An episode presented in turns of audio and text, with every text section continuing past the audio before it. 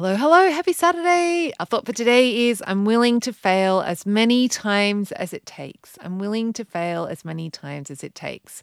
And yeah, this is cool, cool. I love this concept that, of course, we're going to fail. Of course, there's going to be times where we like do stuff that we like, it feels like we're not making progress. Of course, that's going to happen. And this idea that the only time we really fail is when we stop trying. So we're either which means which is awesome news because it means that all the other times when we're still we're, we're still going, then we're either winning or we're learning or both we're winning and learning.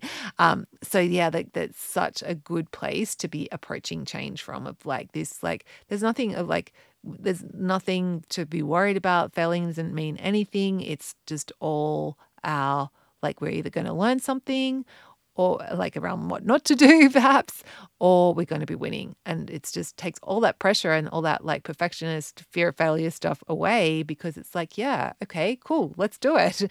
no problem. Like, and it uh, really, and it helps build the self trust piece as well because when we're feeling like when we're taking care of ourselves like even when we fall down even when we like make a mistake even when we don't get the result that we want when we're taking care of ourselves in that those moments that is a really beautiful relationship to have with yourself. So it helps with the self-trust piece too.